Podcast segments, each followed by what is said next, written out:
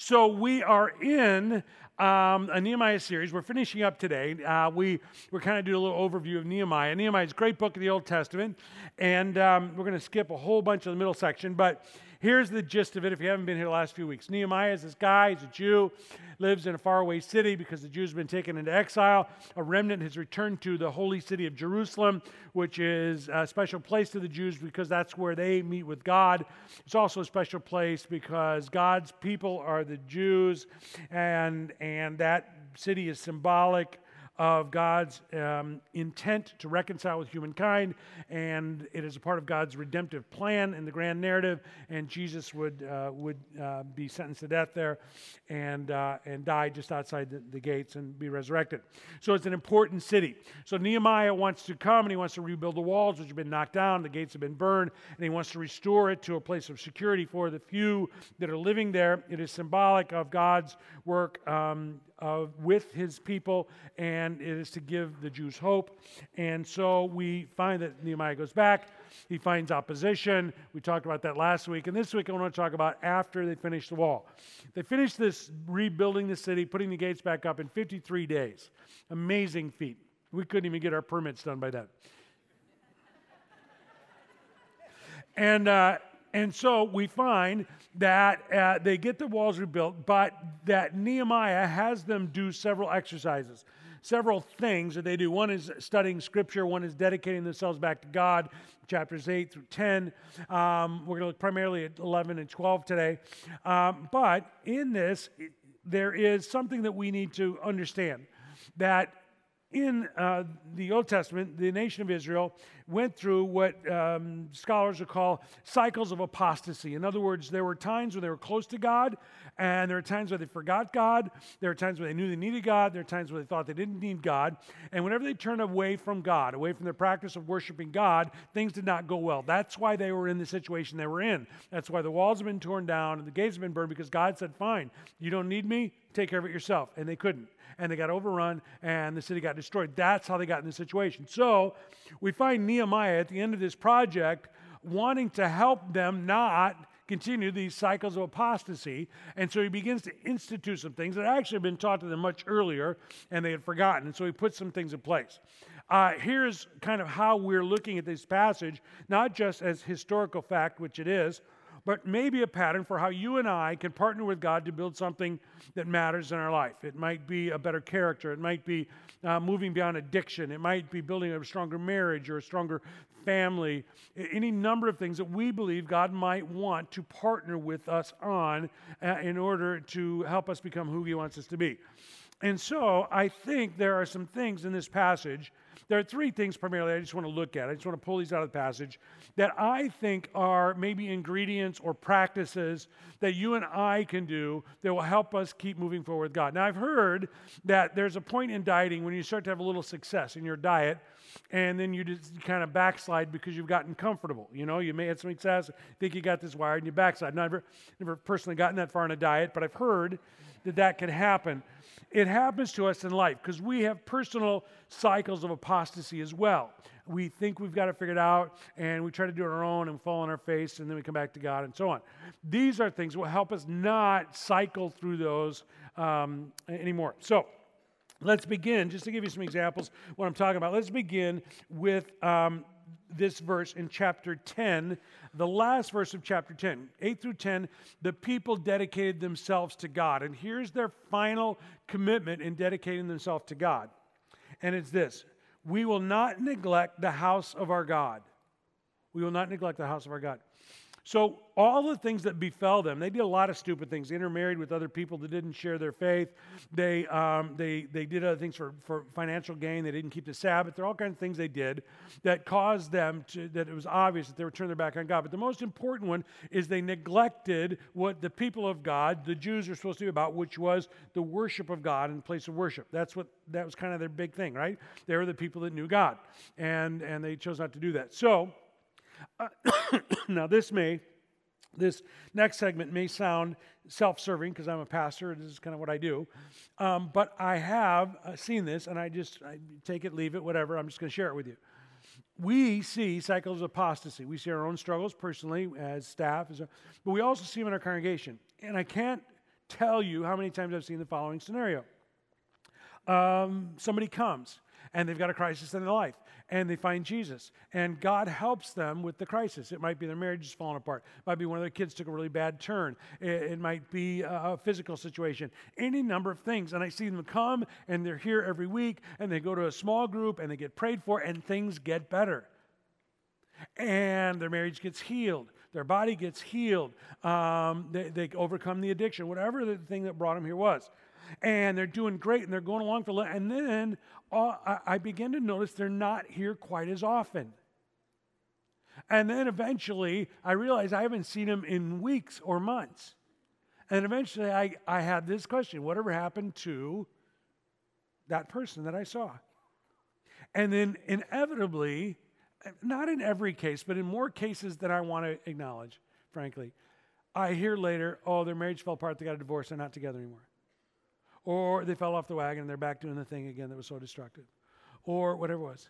And here's what happens people come, they kind of get the, and they think they've got it wired. Well, you know, our marriage is on track now, we're good. You know, we did the God thing for a while, we needed it then, but we're good now. No, you're not good now. You still need God. I still need God. We all need God. Right? That's a part of the deal. And so Nehemiah is trying to short circuit this cycle that God's people went through and that you and I struggle with, frankly. And so he's saying, keep your worship of God at the center of your life. Make it important. So here's what I'm going to say to you there's something about you being here every week with your spouse, with your family. And it's not because the sermons are fantastic, they are, but that's not the thing. And it's not because the music's incredible, which it is. It's even just the fact that you're sitting in this room together, focusing on God for a few minutes together. And if you come with an open heart and an open mind, God will say something to you. And you may have to apologize to your spouse on the way home, right? Or you may get to praise your spouse on the way home, or whatever. It, it, it, it's not just marriage, it's your own soul, it's your own character. You'll get affirmed. Some of the stuff we think you should do around here is crazy in, in, in the world standards of wisdom around us. Like give money away. Why would you ever do that, right? Right? That's crazy. And yet you come here weekly, commit yourself to God, and things just do better in your life and, and, you become who you're supposed to be. And so, like the Jews in the day of Nehemiah, you and I need to be committed to some things. Well, let me give you the three things. The first one is, is practice giving yourself to God. Practice giving yourself to God. Here's what it says in Nehemiah 11. I'll just read the first couple of verses. Now, the leaders of, of people settled in Jerusalem. And, and uh, I'll come back. The rest of the people cast lots to bring one out of every ten of them to live in Jerusalem. Now, here's what's happening in this, in this, in this passage because not all Jews lived in Jerusalem in that area. Some lived on farms, little towns outside Jerusalem. Jerusalem is still the holy city. In order to become, because building the walls was not the end of the story, becoming the people of God was what was supposed to happen. Build a wall so you can become the people of God. And in order for them to be people of God, they needed to be together. So they needed to live together. Not all of them, but a significant number of them, so they could relearn what it meant to be the people of God. They could practice reading God's word and praying and worshiping and being the people of God. And they just kind of live in it and grow in it. And so they ask one out of every 10, even the ones that live outside the walls, to come and live as a representative for their community, whatever, there to live and grow in faith, in being the people of God. One of the things that happens when we come to faith, I, and, and I, have met people, well, I, I committed my life to Christ back then. And so, well, what have you done since? And well, I'm nothing, but I'm good.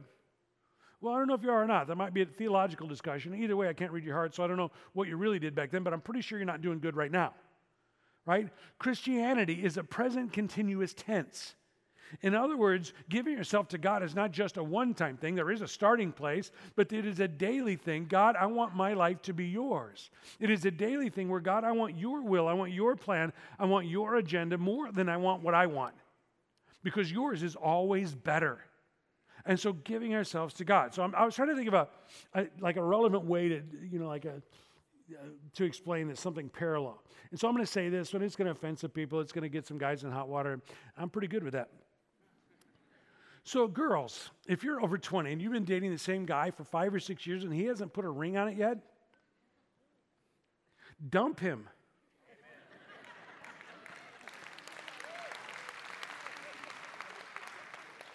Go find yourself a grown up man.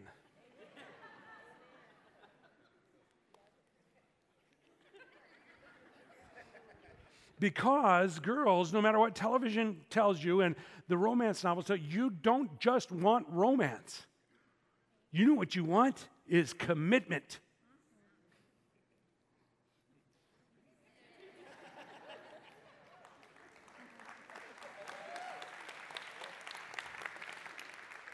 My son says, now that I'm a grandpa, I think I can get away with anything. I'm kind of proving that today so far. Well, hang on. It's going to get worse. But seriously, you're not, romance is great, but you want somebody who will love you enough to commit to you, right? And by the way, guys, I'm not dogging you. I am, I, most guys don't want to take that next step. But let me tell you, marriage is incredible. It's incredibly hard, but it's incredible. If you look, just look at the data. Men who are married are healthier, they are happier. All the data shows it. It is a wonderful thing. And so if you need a little from the pastor, you just got it. Okay, so now let me make application of this. Do you know what the Bible calls us, the church? The girlfriend of Christ. Oh, no, wait a minute, that's not right. No, it's something else. What is it again? And what's the difference between a girlfriend and a bride? Commitment right? Right? You know what the most miserable way, miserable way to try to be a Christian is? Is to be dating God. Well, I'll show up once in a while. I'll check in when I really need something. No, it's about commitment. He calls us the bride of Christ. We're to be committed to a relationship with Christ. That means every day I get up and the first thing I think is, I belong to Him. Before I belong to me, belong, before I belong to my wife, my kids, I belong. Before I belong to my job, I belong to Him. I am His. That is what I have the privilege of saying because of what He did on the cross. He did something amazing for me. In, in light of that, and in response to that, I am committed to a relationship with Christ. The problem with the Jews is they kept forgetting they were committed to Him. We need to daily recommit ourselves to being His. We need to practice being His. There's a lot of different ways to do that. Let me just read a, a passage, very familiar passage in the New Testament that talks about this exact concept. Romans 12, 1 and 2. Therefore, I urge you, brothers and sisters, in view of God's mercies, in view of God's mercy, uh, the truth is, I don't deserve anything I've got. I don't deserve to be forgiven for what I've done wrong. I don't deserve heaven. I don't deserve a relationship with God. I don't deserve a wife I have, the kids I have, the job I have. I don't deserve any of this. But because of God's mercy and His grace, I have it, and I will live my life in light of and response to what God has done. In view of God's mercy, offer your bodies as living sacrifice, holy and pleasing to God. This is your true and proper worship. Do not conform to the pattern of this world, but be transformed by the renewing of your mind. Then you'll be able to test and approve what God's will is, His good, pleasing, and perfect will. So that's a lot of words. Let me break it down for you. Because of God's mercy, my body, I'm going to use my body differently. Because of God's mercy, I'm going to think about myself and my world differently. Because of God's mercy, God's will is going to be my highest aspiration, not my urges. That's what it says. That's what the passage basically says. Use your body's living sacrifice. If I belong to God, by the way, I belong also to Connie, God first, then Connie. If I get those backwards, it's understandable if you've met Connie. So, um, she's not even in the room right now. I'm good. Um, and you guys aren't going to tell, right? I belong to Connie. Therefore, it would be reasonable to expect there are certain things I won't do with my body. Right? I first belong to God. Therefore, it is reasonable to expect that because he has revealed there are certain things I shouldn't be doing with my body, whether it's sexual immorality or substance abuse, because my body is a temple given by God. Therefore, there are certain things I won't do because of his mercy. He loved me before I loved him, so I love him. I belong to him. There are certain things I won't do with my body. It's a living sacrifice, right? It's always shocking to people when I say, you know, that thing you're doing, is not really honoring God. Why, why do you want to do that? Why, why do you want to do that? Well, that's just that's just religion and legalism. No, it's a response to God's mercy. It's a response to God's love. And so we practice using our body in a way that honors God. But it's really hard. And so we realize pretty soon is that we can't really do it very well. It's like dieting until about 10 o'clock in the morning and then having ice cream. You had good intentions, right? Then you realize you need to think differently about your life and about your body. And so it says then, rather than falling into the patterns of the world in which you live, you should have your mind renewed by the reading of God's word and by the Holy Spirit. The renewing of your mind. So, what are the patterns of the world we live? The pattern of the world we live in says, hey, you ought to live together before you get married. Take it for a trial run. Statistically, that doesn't work out. Biblically, it doesn't work out. Now you need to think differently. Am I going to believe the conventional wisdom of the world in which I live, or am I going to believe the wisdom that God gave us and has been lived out for hundreds of years successfully? So I need to think differently. I'm going to choose to think this way instead of everybody else's conventional wisdom, right? And so the renewing of my mind by reading His Word, by allowing His Spirit to speak to me, I am going to think differently about myself and about my world. And therefore, because I think differently, I'm going to do differently right? And then the last part of that says knowing God's will. So if God loves me that much, and I have given myself to him because of that, what he's done for me and how much he loves me, then I'm going to behave differently, I'm going to think differently, and I'm going to aspire to something more. I'm going to want God's will because I now realize that God always knows best, always has good intentions toward me. Always, it's always interesting to me. So many times somebody's wanting to have a, a relationship and they find somebody who doesn't share their faith and they talk to me about it and I say, well, what does scripture say? And we look at that and they go, oh, yeah, but I really want. And I just say, do you want to spend the rest of your life with somebody you chose or somebody you and God chose? Because I'm pretty sure that I chose Connie, but I'm pretty sure God was in on that deal. It wasn't just me. And there have been times in our relationship, because of my hard headedness and stubbornness, that if it had just been me, I might have been tempted to do something else. But I'm pretty sure it was me and God partnering together on the deal. Remember, we are talking about partnering together? Me and God partnering on that deal. I'm in it for good, right? Because I want God's will. So I want God's will. I want to think about the world and myself the way God wants me to think. And then I also want to behave in response to His mercy. That's what it looks like to give myself to Him on a daily basis. And it is a daily basis, it's, it's daily choices. We are to live. Let me give you the diagnostic question for you Are you different because you call yourself a Christ follower? Here's what it says in 1 Peter 2 9 and 10. But you are a chosen people Ro- these are people who are Christ followers. You're a chosen people, a royal priesthood, a holy nation. Why this is great in the context of thinking about Nehemiah and the Jews who were God's chosen people before Christ, right? Um, a holy nation, God's special possession. By the way, that, that phrase, God's special possession, in the original King James was, You are a peculiar people. just, just plain weird, I think, is. Yeah says this that you may declare the praises of him who called you out of darkness into his wonderful light. Once you were not a people, but now you are a people of God. Once you had not received, here's that word again, mercy, but now you have received mercy. So here's the implications. If I have been forgiven for all I've done wrong by Christ, I have been invited him in to shape my character and my the way I think and my what I aspire to. And if I am going to spend eternity with him, I should be different than I was before. I should even be different from the world around me. Right? And so my question that I kind of toss as a, like a hand grenade into your lap is are you different? Are you different than you used to be? Are you different than those around you that you know and care about but don't believe in Jesus? Are you different? If we are giving ourselves to God on a daily basis, we will be different. We will be different in those three areas in our behavior, in the way we look at the world, and what we aspire to. Right?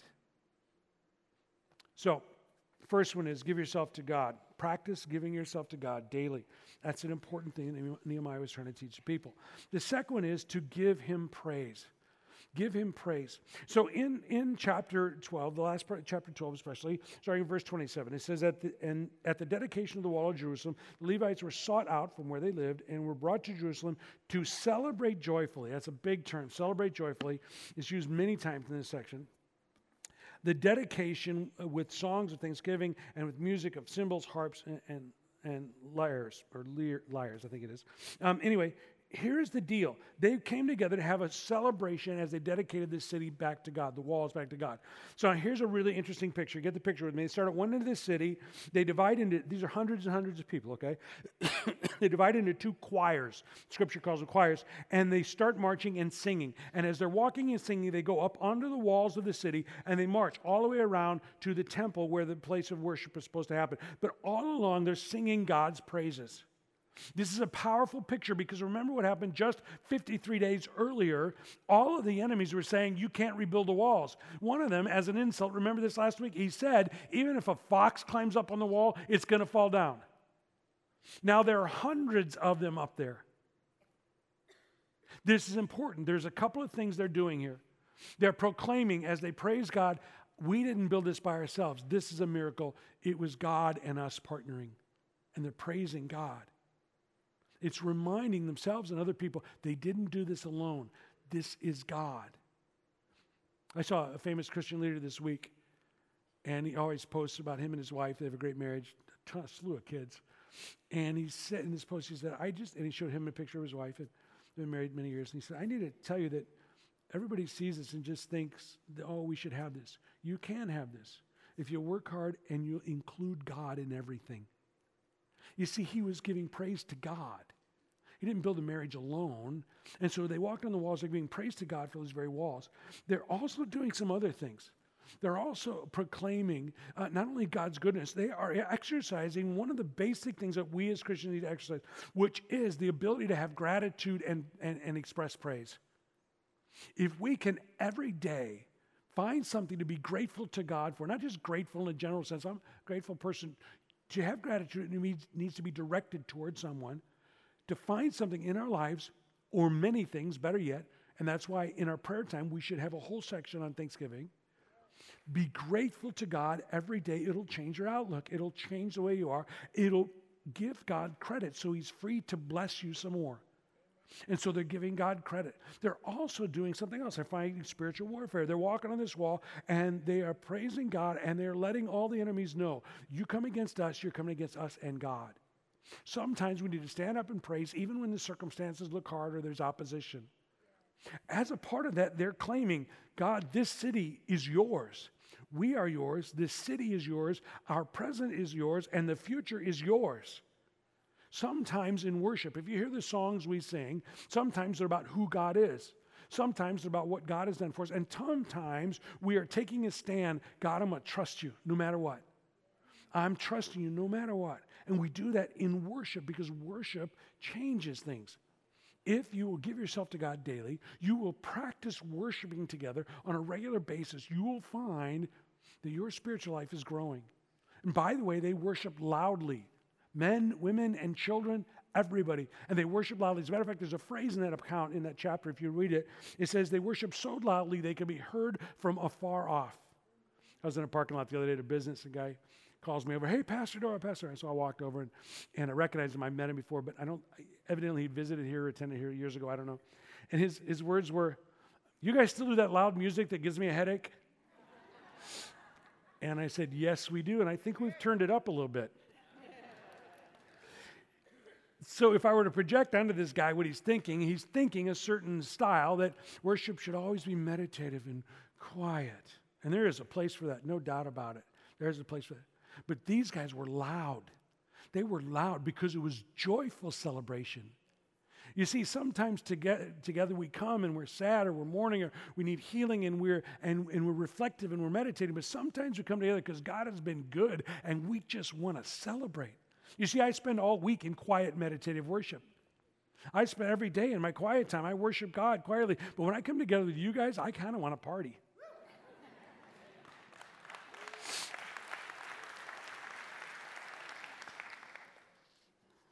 Ain't no party like a Jesus party. Anyway. because God has been good. I want to celebrate God's goodness. Give yourself to God every day. Worship. And here's the last one. You're going to hate this one. Give. Give. Not just give, give. It's not because it's my job, it's not because we need money, it's because your heart needs to give. Here is why the the cycles of apostasy happen because their heart belonged to God and then the heart got distracted. Right? What does the New Testament say? Where your treasure is, your heart will be also. Apostasy is just giving your heart to something else. It might be giving your heart to greed. It might be giving your heart to something you think is going to make you happy. It might give your heart to something else. You know what giving does? It makes sure that greed, which is the number one thing that steals our heart, greed will steal our heart. And make sure that you keep your heart in the right place. It's like a thermostat and a thermometer. If you want your heart to be about God, start giving to God's work because your heart will follow where your treasure goes. If you want to check on how you're doing spiritually right now, look at your checkbook or your giving. People still have checkbooks? It is, it is a thermometer. If you're not giving, your heart's probably not very close to God. Well, uh, don't argue with me. Take it up with Him, right? I remember a number of years ago, I've, I've told you this story before. My dad, we first got married, and, and things were not going well, spiritually and financially and everything. It just wasn't going well. So I called my dad up and I said, Dad, and I just kind of wanted to have a pity party. You know, I needed dad to just listen and feel sorry and, and agree that those people were jerks. And, uh, and you have met my dad, some of you, and I call him. You know what his first question was? He kind of heard me out for a little bit, and then he goes, Son, are you tithing? What do you mean, Dad? I don't make any money. I make $16,000 a year.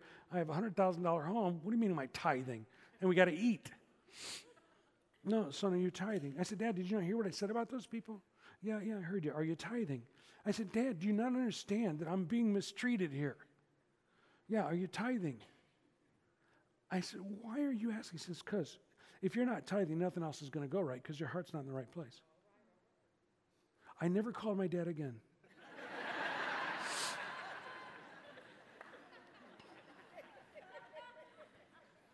you know that's not true. It is so weird that at the end of this project, to try to help the people, keep them from cycling back into apostasy, he included giving. But Jesus bore that out because there's so many things that vie for your heart. And money seems to be one of the top three, in my opinion money, sex, power. The money is the easy one to deal with. Just be generous, just give. And we'll work on the other two. Isn't it great that God loves us enough to give us instructions so we don't have to be on a spiritual roller coaster every day? He gives us the instructions. And he gives us Nehemiah to show us how to do it. I love that. Let's pray. Lord God, thank you so much. You are good. Not just good to us, your actions indeed are good to us, but you are in your character. At the core of who you are, God, you are good. We are so thankful that you are good because your character of goodness shows itself in mercy and grace and love toward us. Lord, let us live every day in light of that. Lord, let us not live under duty, under legalism. Let us live under the freedom of being deeply, greatly, extravagantly loved and receive your direction and your guidance and live a life that counts, that matters, that's joyful and celebratory. We ask for this in Jesus' name. Amen.